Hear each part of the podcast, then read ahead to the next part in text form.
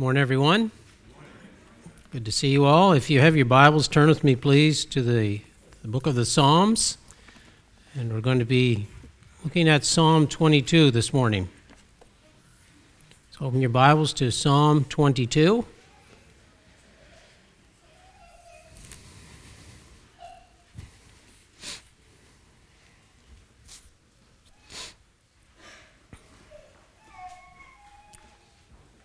Psalm 22. And we'll just take a moment to read it. It's worthwhile to take time to read the Word of God.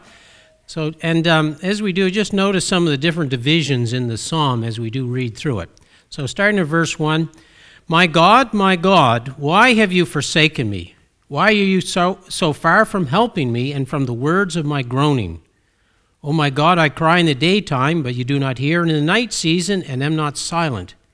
But you are holy, enthroned in the praises of Israel. Our fathers trusted in you, they trusted in you, delivered them. They cried to you and were delivered. They trusted in you, were not ashamed. But I am a worm and no man, a reproach of men and despised by the people. All those who see me ridicule me. They shoot out the lip. They shake the head, saying, He trusts in the Lord. Let him rescue him. Let him deliver him, since he delights in him. But you are he who took me out of the womb. You made me trust while in my mother's breast. I was called upon you, I was cast upon you from birth. From my mother's womb you have been my God. Be not far from me, for trouble is near, for there is none to help. Many bulls have surrounded me, strong bulls of Bashan have encircled me. They gaped at me with their mouths like a raging and roaring lion. I am poured out like water, and all my bones are out of joint. My heart is like wax, it is melted within me. My strength is dried up like a potsherd, and my tongue cleaves to my jaws. You have brought me to the dust of death. For dogs have surrounded me, the congregation of the wicked has enclosed me. They pierced my hands and my feet. I can count all my bones. They look and stare at me. They divide my garments among them, and for my clothing they cast lots. But you, O Lord, do not be far from me. O my strength, hasten to help me. Deliver me from the sword, my precious life from the power of the dog. Save me from the lion's mouth and from the horns of the wild oxen. You have answered me. I will declare your name to my brethren. In the midst of the assembly, I will praise you. You who fear the Lord, praise him. All you descendants of Jacob, glorify him. And fear him, all you offspring of Israel. For he has not despised nor abhorred the affliction of the afflicted, nor has he hidden his face from him, but when he cried to him, he heard. My praise shall be of you in the great assembly. I will pay my vows before those who fear him. The poor shall eat and be satisfied. Those who seek him will praise the Lord. Let your heart live forever. All the ends of the world shall remember and turn to the Lord, and all the families of the nations shall worship before you. For the kingdom is the Lord's, and he rules over the nations. All the prosperous of the earth shall eat and worship. All those who go down to the dust shall bow before him, even he who cannot keep himself alive. A posterity shall serve him, it shall be recounted to the Lord to the next generation. They will come and declare his righteousness to people who will be born that he has done this. Let's just take a moment and ask God's guidance as we pray. I need a little jumpy around here. Let's just pray. Dear God, we give you thanks now for your goodness, O God, and we thank you for the your word that you've given to us that, that we can know you and so that we can have a relationship with you. And Father, I just pray now that as um, we read through this psalm and to, to spend the next few moments on it, may you bring it home to each one of our hearts. Oh God, ultimately that, that we might be changed, that we might have the relationship with the Lord Jesus Christ that you have meant for us. We pray this now in his name. Amen. Well, um, I'm not sure if you're familiar with this psalm, and but if you notice while we are reading through it, breaks nicely into two two different portions. Um, first 21 verses go together, and you hear the Lord Jesus crying out from the cross. And then the second half of the psalm is God answering it. He, he's answered, and he tells us about this answer. Um, but there's a paradox for us. See, as he's speaking there from the cross, and you hear the Lord's cry, uh, it's him crying as a man. You see, and I, I was mentioning this a little, little earlier on in the previous meeting, how the Lord Jesus Christ, when he came to the cross and when he came to this earth, he was a man. Like he had a body like you and I did. Now, his body was not, he did not sin with his body. But his body, like your body, my body, um, had aches and pains. His body, he, he felt when they, when they drove the nails in his hands, he felt that. Um, he, he understood what it was to be tempted. Uh, and so when he said these things, he, he, was not just saying it for our benefit.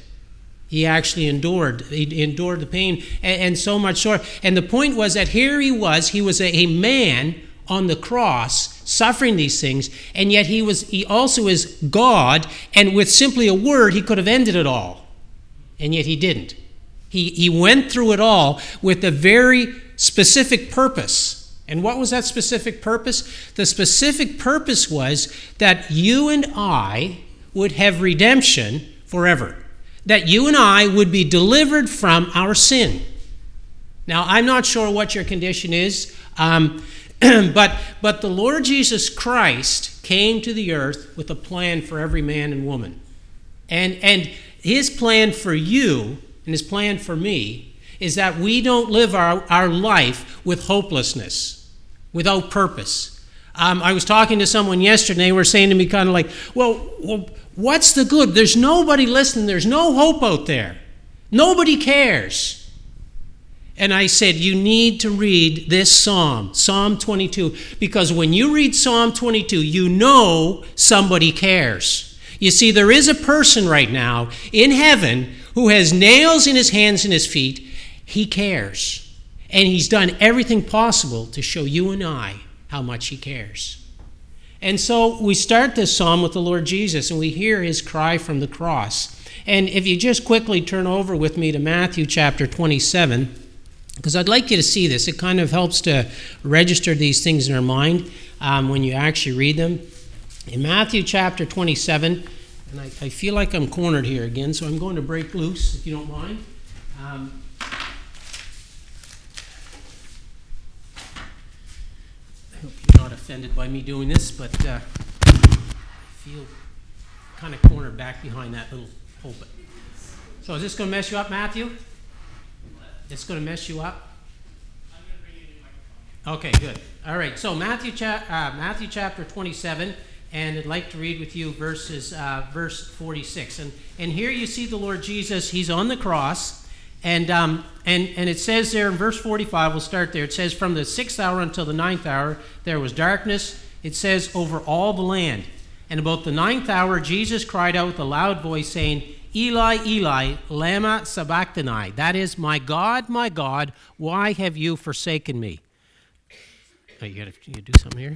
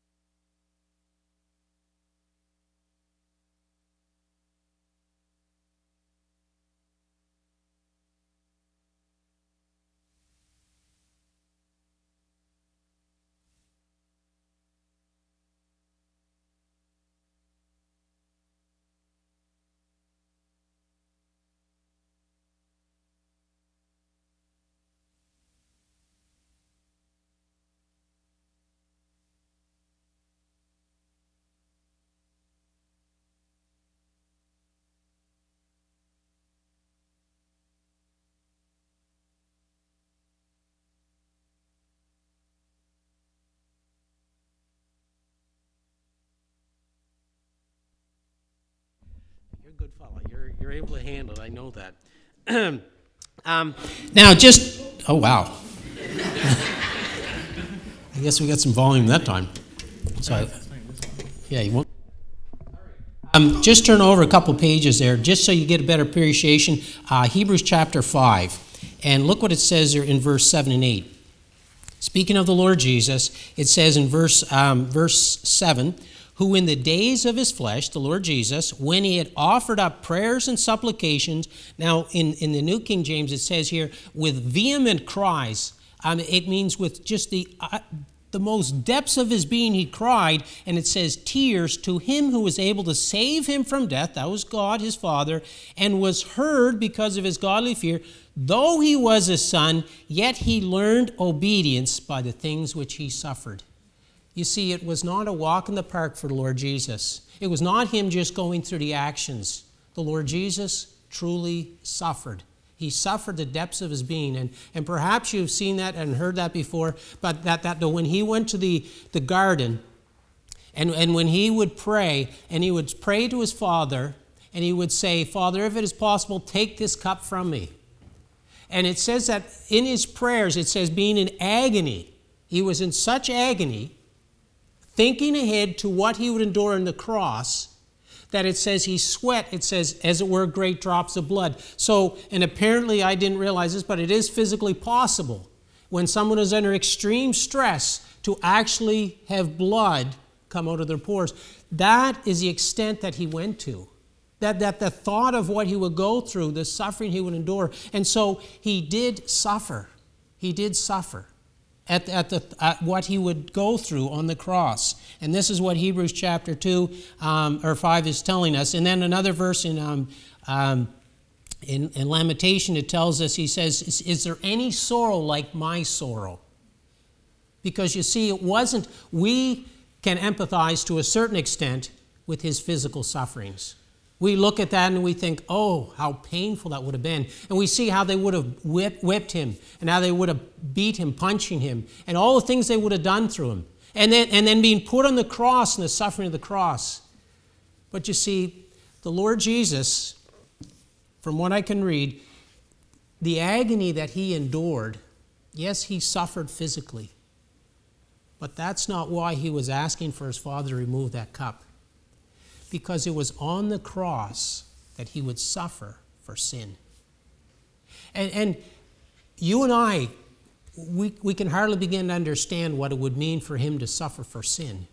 Why? Because see, you and I have grown up in a world that is just infiltrated, every, it's saturated in every way with sin. You and I are born sinners. The Bible says that all have sinned and fallen short. And we're so short of God's standard of holiness and perfection. But yet He is the standard for holiness and perfection. And he came down and he lived with you and I. And, and, and can you imagine how day by day living even in the middle of that? And, and I don't, it's, it's just so hard to give any example would give us, but it's like something being so perfectly pure and white. And can you imagine a lady with her beautiful um, wedding dress on and, and having to, to live and get ready for that in the most filthy of all garages that's got grease and oil splattered everywhere, and she's trying to keep it clean. And you see, the Lord Jesus was so pure, and it's not that he would have become besmirched by the sin around him, but how it affected him. And ultimately, to go to the cross to pay for your sin and for my sin. To, to be made sin for us who knew no sin. There was no sin in him. And yet, God was going to judge him for your sin and for my sin. And that's, that's what really vexed his holy soul as he was there in the garden. And then on the cross, that, that, that he would be there suffering for your sin and for my sin. See, the physical really was such a small part of what the Lord Jesus Christ would bear on the cross. And so he could say, Is there any, is there any sorrow like my sorrow? But now look in um, verse 2 of the psalm. It says there, he says, or it says, um, verse 1 and 2, he talks about, My God, my God, why have you forsaken me? And, and we read that. But then in verse 3, he goes on to say, But you are holy. You see, why had God forsaken him? And he says, God is holy. And in Habakkuk, he would, um, Habakkuk would say that God is of pure eyes, then behold evil, and he cannot look at iniquity. And here he was judging his son for your sin and for my sin. You see, in our, our, our world system, um, we can never have justice and mercy together. You see, when you and I go to court or when something happens to us, if somebody does something to us, we want justice, right? You, you watch little kids together and um, something bad, Mom, he did this. And he wants the full weight of mom's wrath to come down on his brother or sister, right? Yeah. You gotta punish him, they did this to me. Okay, now let's reverse the tables. Okay? Suddenly, it's them that's doing the offending against their brother or sister. And now, do they want justice? No. They want mercy. And isn't that the way we are? Okay? When it's against us, we want justice. When we're the one offending, we want mercy. And you can never have the two. Because even if we go to court and the judge looks down at me and says, Well, you know, you're not too bad of a guy and you haven't done too much wrong before, I guess I won't do this. He's not doing justice, he's doing mercy. Because in our world, we can't have both. But God could do both. Why? Because he would punish his son for your sin and for my sin. But then he could show you and I mercy because he'd already executed justice. And you see, justice is so important, folks. Justice is fundamental to the salvation God gives us. Why? Because you see, if our sin is not paid for, if your and my sin is not paid for, if it hasn't been completely paid for, then you and I would kind of be creeping around God going, I hope He doesn't remember what I did back then. And oh, what if He. And we, we would always be doing like that. But because Jesus has paid all of the sin on the cross, we don't have to do that. Why? Because it's been completely paid for, and now God can demonstrate His mercy towards us. You see, that's why we've been talking about love. Here in His love, not that we love God, but that He loved us and gave His Son to be a satisfaction for our sin. The Lord Jesus has satisfied God completely for our sin. And so we see God is holy, and that's a great thing that God is holy. Why? Because God would deal with sin. He would not shuffle it under the carpet like we would do. He wouldn't say, oh, well, it's okay. He dealt with sin, and He dealt with it in His Son. And so He says, You are holy. And here was the Son. He, he was bearing our sins in His body on the cross at that very moment. And as I already said, He was made to be sin for us. You see, God, it says in Isaiah 53, verse 6, God made to rest on him, on the Lord Jesus Christ, the iniquity of us all. He bore our sins in his body.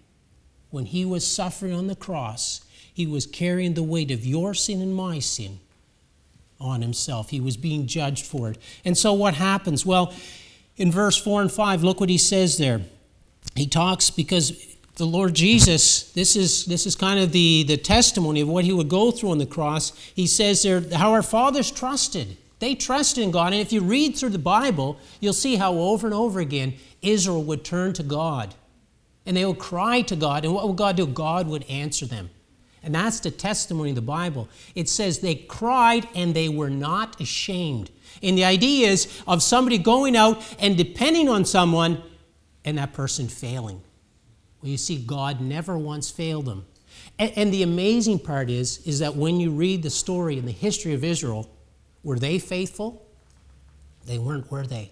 They failed over and over and over again. Read the book of Judges. How many times God, God would warn them, and then they'd go after some idol. And then they'd get in trouble and come under some king, and then they'd cry to God, and God would deliver them. And then they would do it all over again. But the history, the testimony of God was when they cried to Him, they were never put to shame. And you know, that's as every bit as true today as it was back then.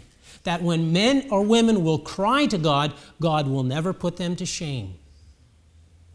Never. Except once. And that was when the Lord Jesus was on the cross. That God would forsake His Son on the cross so that you and I would never, ever be forsaken.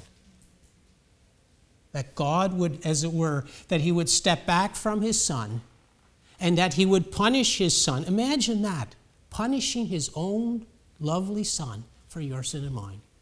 That he would punish him so that we would never have to be ashamed, that we could call to God and know that God would answer us and that God would hear us. And then he goes on and look what he says there in verse, um, verse 6. He says there, he says, I'm a worm and no man. See, that was the way the people, eh, that, that's what they thought of him. That, that he's next to nothing. And the word there, worm, I, I looked it up, and it's, it, they're basically two words that they would there. The one is a maggot, and the other is a crimson worm that they would actually they'd squeeze them to get the juices out of the to dye their robes or the garments crimson and so he's he's being compared to that that's what they estimated him as a maggot and this grub worm that that eh, that that was really of no value and yet there's something quite amazing by taking that you see here the lord jesus is compared to a worm when you step on a worm, what does a worm do? Does a worm fight back against you?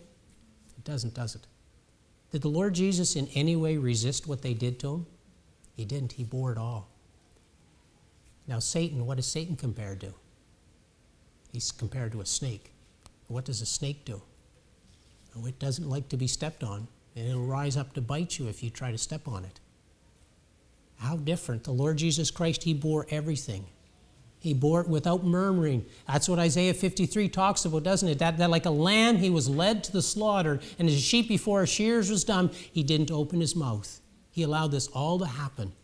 He allowed himself to be despised like that. When, when with the very word, can you imagine if just in front of those people, in one moment, he had just, as it were, opened up his glory so they could see it? He would have dazzled them all. Even in the garden, when they came to him and he said, I am, they said, Who, who are you? Or um, they're looking for Jesus of Nazareth. And he says, I am. And they all fell down. Just the word.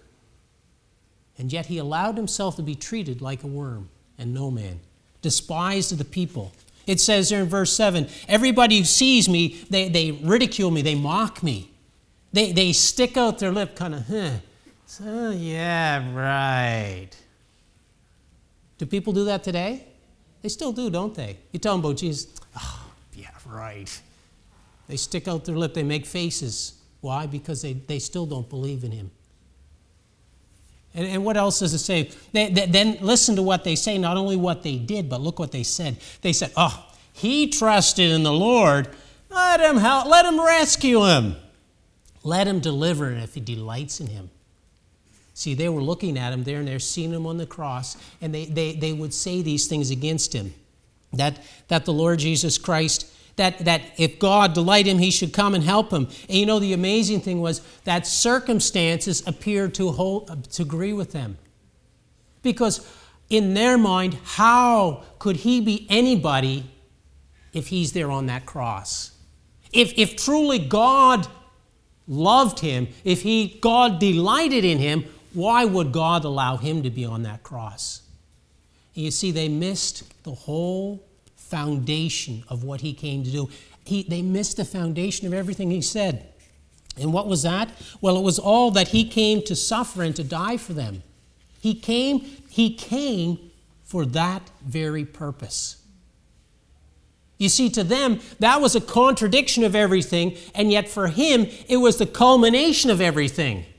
It was the very pinnacle of why he came to this earth. And if you look back throughout history, from the very beginning, it says that he was the lamb slain before the foundation of the world. And then when sin came in the world, God's promise was that one day there would be one who would come who would crush the head of the serpent.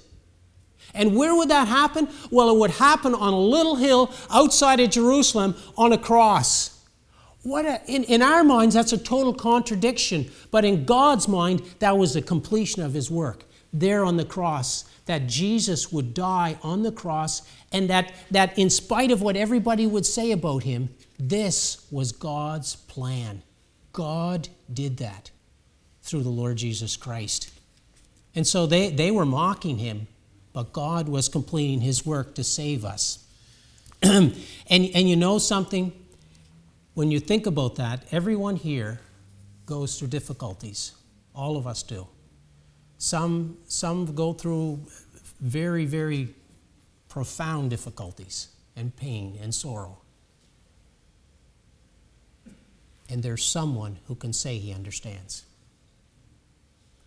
And that someone is can, eh, can help us. And so when we go through that, we can know that, that, that God would ultimately use this for the good of all mankind. Well, if God could do that, then surely He can give me the strength to go through what I'm going through for His glory. I may not be able to see the end of the road right now. You may not be able to see the end of the road right now, but you can rely on the fact, first of all, that the one whom you trust in will never allow you to be ashamed, and secondly, that he doesn't do anything without purpose. There is an end in sight, and that he is Lord over all these things. Not those people standing around the cross shouting out mockery and, and you know, in the same thing, when things happen to you and I, sometimes people look at us and um, they may say, well, you know, why has that happened to them? Oh, there must be something wrong. You must be doing something wrong. Think of Jesus. He must have done something wrong. And yet God was using that for his glory. So be patient. Wait on the Lord, like the Bible says, and, and he will strengthen you. But now notice a little further. He goes on, he says, you see this, and this is amazing, verse 9. He shows his dependence on God because he says um, how God had taken him from the womb, and, and he says, I've trusted on you literally from my birth. And he goes on to say that I was cast on you from my birth, from my mother's womb. You have been my God. And so you see the Lord Jesus, that, that from his very infancy, he was completely dependent on his Father. And if you watch his testimony throughout his whole life, it was a testimony of complete dependence upon God. And that as well, that should be the testimony of every Christian. You know, that's, that's awful hard because our world and this world teaches us that we are to be independent. We are to stand alone, be a man. Uh, kind of, we were taught this as a young, you know, be a man, stand up, you know, get to, you got to suck it up and be strong. And what, does the, what, what, what is the Lord Jesus teaching us? That, that we are to be completely dependent on our Father. Because it says, I, I do nothing of myself, is what he would say. He's, he only did what his father told him to do. He only said what his father told him to say. Can you imagine if that was a testimony of every Christian in this world? Imagine how many fights in families would just be eliminated. How many problems between couples would be eliminated? How many problems in the workplace would be eliminated because Christians would be doing what they were supposed to do, saying what they're supposed to say? Now, maybe you are the perfect example. I just, I know I'm not, so you can come and give me some lessons maybe at the end if you are the perfect example. But imagine that. Walking in the Spirit. I was, I was listening to a message this week, and this preacher was saying he met this young man, and this young man was just trying so hard to live the Christian life, and he was so, he's telling the preacher, he says, I just don't, I can't do it. I'm, I'm just, I don't know what to do, and I'm struggling so hard. And he was naming these sins he was struggling with. The preacher said, Well, the Bible says you're supposed to walk in the Spirit. He says, Why don't you, why don't you do that? Well, the young fellow says, Well, okay, I'll, so just, you know, pray and ask God to show me how to live. Yeah. Well, I'll start tomorrow. Well, why not start right now? Oh, okay. So the next day, he ran to the young man. The young man came around him. He says, I'm so scared I'm going to lose it. He goes, What do you mean? Well, he says, I finally feel like I'm free. Like, he says, I, I just can't imagine living like this all the time. And he says, Well, that's how you're supposed to live. And, and the point is, he was, the, the, he was trusting the Holy Spirit to guide him and to show him what he says. And, and that's the way we're supposed to live. And so you see the Lord Jesus living in complete dependence on his Father. And then it says in verse 11 there, he says, he cries out to God for help. He says, Don't be far from me, for trouble is near, and there is none to help. And there really was none to help him, was there?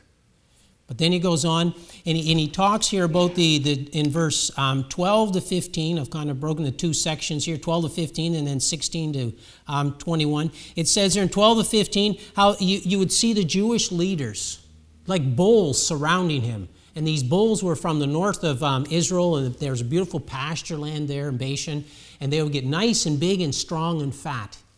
And, and, it was just like the Jewish leaders. They had, as it were, got fat on the work of God, and here they would come around Lord Jesus just looking for an opportunity to attack him. And you remember how their words, they would keep, keep coming at him. And that's, that's what this verse says. They gape on me with their mouths. It's like they're just all over him, and they're waiting and now here they have him on the cross and they think they've won. They finally eliminated their problem. But what they don't realize was the problem was right here. The problem never was the Lord Jesus. The problem always was right here. And that's been the problem with mankind from the very beginning. Is right here. The rebellion is in here. And what we do is when, when God exposes that, we can do one of two things. We can rebel against that light that comes in, or we can come to the light.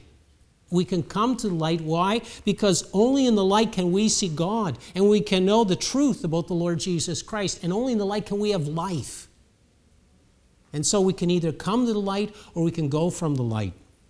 and so here these bulls, they surrounded him and, and, and they would heap upon him. Look what it says there, verse 14 to 15. His response had no strength. I'm poured out like water, just totally without strength.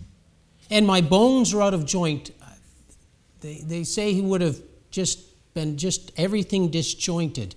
My heart is like wax. And these next verse describe this total lack of strength. And, and from what I understand, the, the, the suffering of the cross in itself would have been excruciating. And on top of that, it says he was, my tongue cleaves to my jaw. He was thirsty and you've brought me to the dust of death. He was there at the point of death. And he, ultimately, he would lay down his life, wouldn't he? He would, he would lay down his life to die for us. And so you see there the Lord Jesus completely without strength. And again, it just comes through so clearly. He was a man, and he is a man. He suffered these things. And then in verse 16, it talks about um, the, the attacks again of his enemies. And I, I as I looked at the verse, they're dealing with dogs. Um, you can disagree with me on this, but I, I, I tend to think they were the Romans. Um, dogs was often, in the Old Testament and the New Testament, often used as a derogatory term. It wasn't a good thing to be called dogs. I'm a dog. And, um, and, and he says, The dogs have surrounded me. The congregation, the wicked, enclosed me, and they pierced my hands and my feet.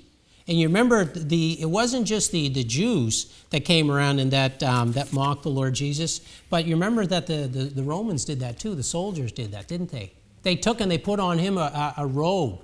And they, they would put a crown of thorns on his head and give him a reed and tell him, you know, and they beat him over the head. And they would tell him to prophesy. And then later, while he was on the cross, they would come to him and, and they would mock him as well. Ah, quite a king you are hanging there on the cross. And they'd mock him and make fun of him. You see, the Romans, it, it, it, the reality is this, folks, that all of mankind had their hand in the death of the Son of God. We, we can't, as it were, say, well, you know what, you know, it, um, that's, that's not true. I, I would have never been part of that. Well, you see, when we look at them, there's the religious people. There's all the people just staring around. Not one of them. Think of all the people who had eaten his bread. Think of all the people who had been healed. And they could have very easily come before Pilate and said, No, don't do that. He fed 5,000 one shot, plus women and children on a conservative estimate, I would say there would have been at least 10,000. Imagine those 10,000 there coming before the Pilate and saying, No, don't let that happen. Yet they were silent. There was no one there saying no. They allowed him to be taken and to be crucified on the cross. And the reality is, none of us is innocent. We are all guilty of sin. And the Lord Jesus Christ is the payment for your and for my sin. We need to remember that the, the, the, price that was paid for our sin. Because you got to understand this if we don't appreciate the price paid for our sin, then we're going to never appreciate the value of the salvation I have. If we don't appreciate the Lord Jesus Christ's work on the cross, you'll never appreciate how expensive, if I could use that word, how precious is the life that I have.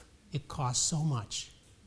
You see, it's, it's one thing, you know, um, and there's been many stories of this, but uh, my parents came across to Canada many years ago. Um, last summer, my, my brother took them down to Pier 21 and um, got a printout there of their, the, the manifest of the boat and when they, they actually came to Canada, there was their names on the list uh, arriving to immigrate into Canada.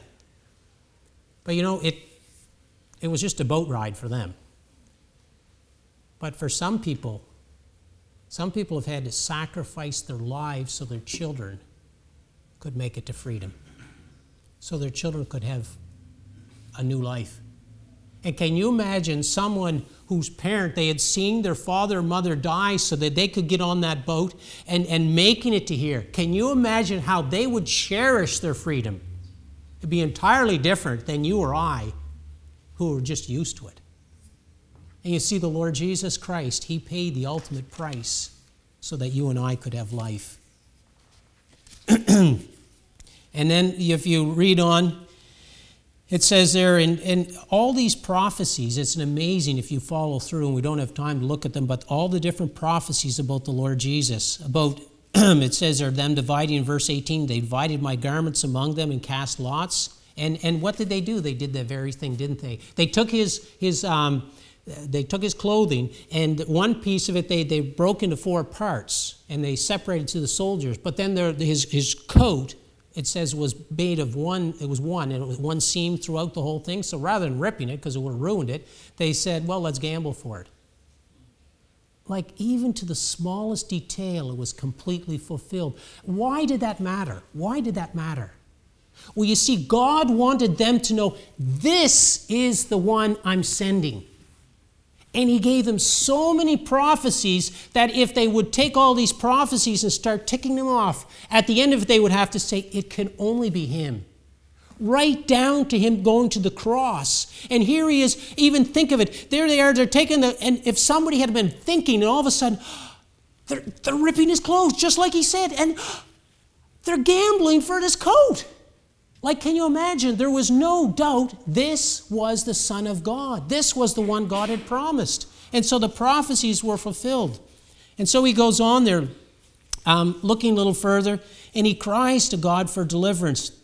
And, and again, he's speaking out there. He says, Don't be far from me. Oh, my strength, hasten to help me. You see his dependence on God again and asking for deliverance and to be saved. But look, and I like the way the New King James says, I'm not sure which uh, translation you're using. I was going to say perversion, but a translation you're using. Um, it says there at the end of the King, um, in verse 21, at the end of it, he goes, Save me from the lion's mouth and from the horns of the wild ox. And then there's a pause. And then it says, You have answered me. You have answered me. God answered the Lord Jesus. He did answer him. And how did God answer him? Did God, did God take him off of the cross? No. God would allow the Lord Jesus Christ to go through that. But God would demonstrate his value, he would demonstrate, sorry, his estimation of what Jesus did three days later. Because what it says in Philippians chapter 2 is that, that yes, Jesus died and he laid down his life in obedience to his Father, but now what has God done? It says God has raised him up from the dead. How many other people had God raised to live forever in the history of mankind? No other one. He raised him up from the dead, but it didn't stop there. It says, and he's raised him up, and he's given him a place above every man and woman and child, above everything in creation. He's given him that place above everything. That at the name of Jesus, every knee shall bow of things in heaven of things in earth and things under the earth. And every tongue will confess that Jesus is Lord. You see, God answered. And how did God answer? He answered by ex- raising him up from the dead and he exalted him above everything else. That's how God answered the Lord Jesus. Oh, yes, he allowed him go through that because your and my salvation was at stake. But then he answered by lifting him up and given him the, mo- the highest place. So there is nothing and there is no one higher than him. So that at the end of Matthew chapter 28, he could say to his disciples, All authority is given to me. See, you know, as the creator, he had the authority, but then he could say, As the redeemer, all authority is given to me. And then he would say to them, Go. You go in my name. See, if you're, if you're a believer in the Lord Jesus Christ, when you go out from here, you go out in His name. And you represent Him. And when you speak to people, you speak to them in His name. And that's why we have to be very careful how we speak to people, that we speak in the name of Lord Jesus. But very quickly, I want to just go over a few of the thoughts here in this next section here. Because now the, the whole tone has changed. Because this is the second section of the psalm. They're starting verse 22. And he begins by saying, I will declare your name to my brethren. We have to understand something. Prior to this, there were no brethren. We were all enemies. We were aliens, the Bible says. Especially you and I. I don't know if there's any Jews here. I'm not one. Um, but aliens. I'm a Gentile. And I was an alien, it says, from, from the Commonwealth of Israel. But now in Christ Jesus, you who are far off, we were far off from God, have been brought nigh by the blood of Christ. We have been brought close to God through the Lord Jesus Christ. That's what his work did. And he calls us brethren, all because he would die on the cross for us, that he, he would suffer for us, that he delivered us. And it actually says he's the firstborn among many brethren. And then look what he says there You who fear the Lord, praise him. Do you fear God? Do you praise God? And I'm not just talking about here on Sunday morning we come and there's some songs up there, and so you start singing and you kind of feel the music and the beat coming through, and you start, Amen, Amen, I love that, Amen, yeah, hallelujah, praise God, you know? I'm talking about you wake up and the back's kind of stiff and it's like, oh, I gotta get to bed this morning. And you kind of swing your body around and flip the feet out, and it's like, oh, I'm up. No, I'm not. Can you praise God in the morning? Can you, seriously, can you praise God? Because, see, it all comes around to perspective, doesn't it? You know, man, it aches, but this old body, I'm not having, I'm not in this body forever. Just in case you had a doubt, I'm not in this body forever. It's not going to be too long. You know, today I could finish the day in heaven. That's what the Bible says. If you believe the Lord Jesus Christ, if you're trusting Him, we could finish the day in heaven. Doesn't that give you a little bit of happiness? Or you may want to alert your face, okay, just so that you know that. but the reality is, I'm going to finish in heaven. And yes, we go through trials. Everybody does. There's things sometimes that they almost could crush you down, but we have something to rejoice for. We have a reason to praise God because we have a Savior who loves and not only loves us, but he understands what we're going through and he can help us in it. What a wonderful Savior is Jesus, my Jesus. I hope you can sing that. And so he says, Praise him. Because look, look what he says. Why should he praise him? he has not, verse, um, verse 24, it says, For he has not despised nor abhorred the affliction of the afflicted, nor has he hidden his face from him. See, God wasn't hiding his face when Jesus called. He wasn't hiding. He's not hiding his face from you. He didn't hide his face because there was a purpose. They had to be finished. And Jesus knew that. It says in Hebrews chapter 12 that for the joy that was set before him, he endured the cross. He went through that cross because he saw you and I on the other side. And sometimes I look in the mirror and I think, I don't know how he gets any joy out of this, but he does. And you may have the same struggle as I do, but he does. He delights in you and I. He gave his life for you and I. And so God, so, so God, yes, he would allow him to die on the cross, but there was an ultimate purpose in that. And so he didn't despise his pain. He didn't hide his face from him. He heard when he cried. And so he says again in verse 23, he says, My praise shall be of you in the great assembly. So not just privately, but also with my brothers and sisters. Let me ask you a question. What is your effect on the brothers and sisters around you? How do you influence the ones around you? Are, are you kind of the uh, kind of the complainer? and the, they just got to snip, snip, and bite everybody down to your level of na- nastiness?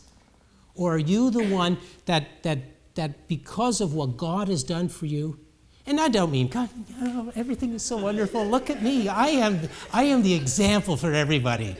I can assure you that's not me, okay? I'm not this really sunny person, you know, bouncing along.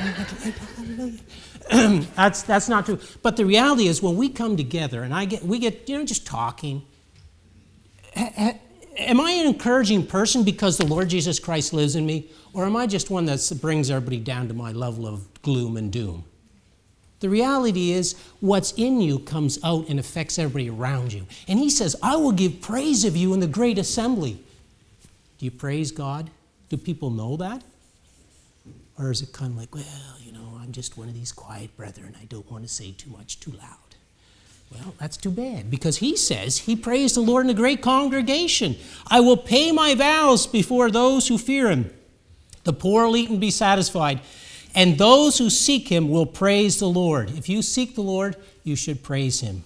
Let your heart live forevermore. And then he goes on and he speaks of his kingdom, and I'm I'm just going to kind of conclude it here because you see, this is not the end of the story, folks. This is not the end of the story. In fact, it not, the end of the story is not just that we're going to go to heaven, you know, because we're all, I'm, I'm sure, I hope you're looking forward to that. I am. But his kingdom will be established. You see, when we look at the cross, and I was saying this earlier, we look at that and we think, why didn't Jesus come? And that's what people, the, the Jews thought too. We want him to come and we want him to get rid of all our enemies. But Jesus came the first time to deal with the enemy of our soul sin, Satan, and death and hell. And he did that. He's, he's defeated them all. The second time he comes back, oh, the next time he comes back, he'll be coming back to rule and to reign. It says he will be ma- displayed in glory. And can you imagine? I mean, I'm learning to love Jesus. And, and I can't wait for the day when I see him coming down and he'll stand there on the Mount of Olives and everybody will know who that person is on the Mount of Olives. And I won't be ashamed to say, That's my Savior. Will you be ashamed? Are you looking forward to that day when His kingdom will be set up on the earth and that He will be praised and He'll be glorified? You see, he, His kingdom is a kingdom that is forever. And ultimately, folks, that's not the end of the end of it, is that we will be forever with Him. That's what He has for it. But where did it all start? It started with that cry on the cross My God, my God, why hast thou forsaken me? Is your salvation precious? Do you realize how much it cost the Lord Jesus to purchase your salvation? Well, if you do, then you need to tell him about it. It should come out of us. And if not, we need to go back again and examine why am I missing the value of what I have? I apologize for taking so long, but let's just bow in a word of prayer to, to close this. Lord God, we, we thank you for your word that you've given to us. Father, how in it you've, you've given us the clear testimony of the Lord Jesus Christ, of his suffering, the anguish that he would go through both physically and in his soul as he would be made an offering for sin.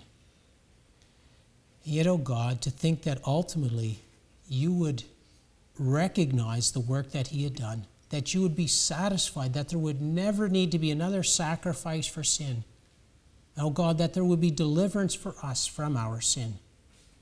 Oh God, all we can say is, what a wonderful Savior is Jesus, our Jesus. What a wonderful Savior, Jesus, my Lord. And oh God, we thank you for him and praise you for the work that you have accomplished through him. And we pray this now in Jesus' name. Amen. Thank you.